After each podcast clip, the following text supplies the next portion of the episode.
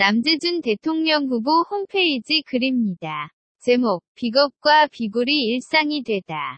작성자, DRO님. 아침부터 비겁과 비굴이라는 단어가 내 입에서 맴돕니다. 라디오에서 들리는 소리. 스마트폰의 문자들이 무심결에 이 단어를 내뱉게 만듭니다. 평화만은 지켜야 한다. 전쟁만은 안 된다. 북폭의 가능성은 없다. 한국의 동의 없이 북폭은 없다. 트럼프는 제정신이 아니다는 글과 말들이 아침밥을 모래 씹는 것처럼 만들었습니다.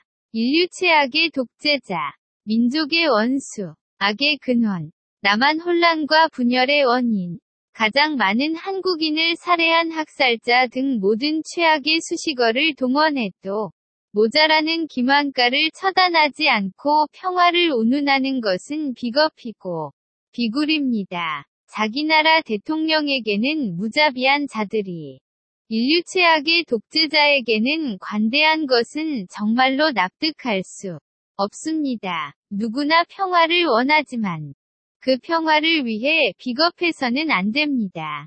그런 평화는 평화가 아니라 굴종입니다.